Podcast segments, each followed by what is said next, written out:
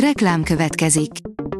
Ezt a műsort a Vodafone Podcast Pioneers sokszínű tartalmakat népszerűsítő programja támogatta, mely segít abban, hogy hosszabb távon és fenntarthatóan működjünk, és minél több emberhez érjenek el azon értékek, amikben hiszünk.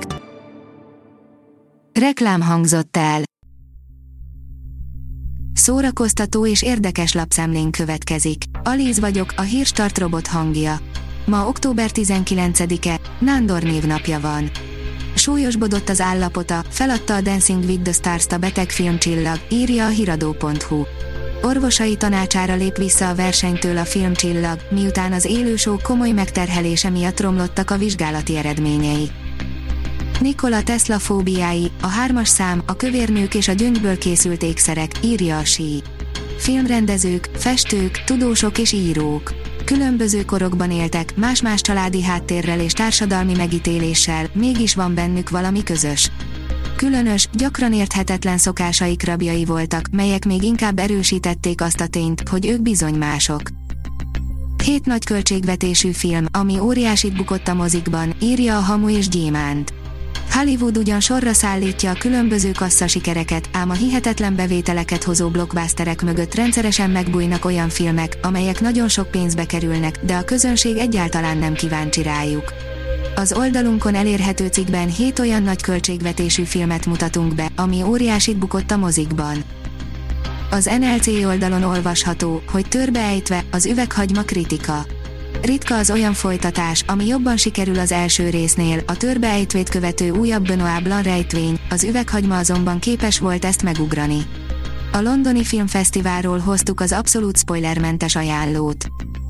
A Noiz oldalon olvasható, hogy 109 évesen elhunyt Mama Coco, aki a Coco című animációs film karakterét ihlethette. Mama Coco halálát Roberto Monroy, a mexikói Michoacán állam turisztikai minisztere a Twitteren keresztül erősítette meg.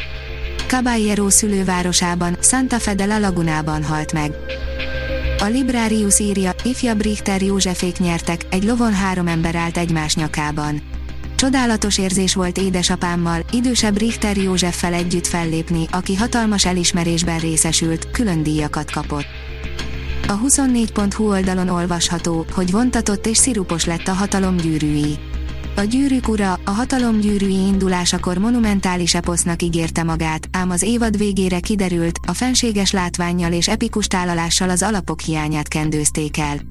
Spoilermentes évadkritika A magyar hírlap írja, a Toldi Ferenc gimnáziumban tartották a blokáddísz bemutatóját. Az alkotást, amelynek központi alakja Antal József, a rendszerváltás utáni első, szabadon választott miniszterelnök, csütörtöktől játszák a mozik. Miley Cyrus elárulta, hogy egy ideje csak és kizárólag nőkkel randizik, írja a filmezzünk. Az egykori Hannah Montana, Miley Cyrus elég szép ívű karriert futott be, mire tinisztárból egy szókimondó, mindent bevállaló, nyíltan élő énekesnő lett. A sztárnak volt pár botránya, de ő egyiket sem tagadja, mindig úgy nyilatkozik, hogy ezekből is tanult.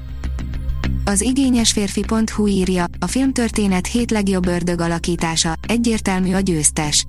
A napokban volt az Ördög ügyvédje című film bemutatásának 25 éves évfordulója, ráadásul nemrég kiderült, hogy a megjelenésekor kevéssé értékelt, de már a kult státuszba lépett Konstantin, a démonvadász folytatást kap Keanu reeves a főszerepben, ezért úgy döntöttünk, hogy listába szedjük a filmtörténet legördögibb alakításait. A player írja, Daniel Craig is megkapta azt a királyi elismerést, amit James Bond. Anna hercegné a tegnapi napon adta át Daniel Craignek a Szent Mihály és Szent György lovagrend keresztjét. Ugyanazt a kitüntetést, amivel a 007-es filmek szerint James Bond is rendelkezik. A Hírstart film, zene és szórakozás híreiből szemléztünk. Ha még több hírt szeretne hallani, kérjük, látogassa meg a podcast.hírstart.hu oldalunkat, vagy keressen minket a Spotify csatornánkon, ahol kérjük, értékelje csatornánkat 5 csillagra. Az elhangzott hírek teljes terjedelemben elérhetőek weboldalunkon is. Köszönjük, hogy minket hallgatott!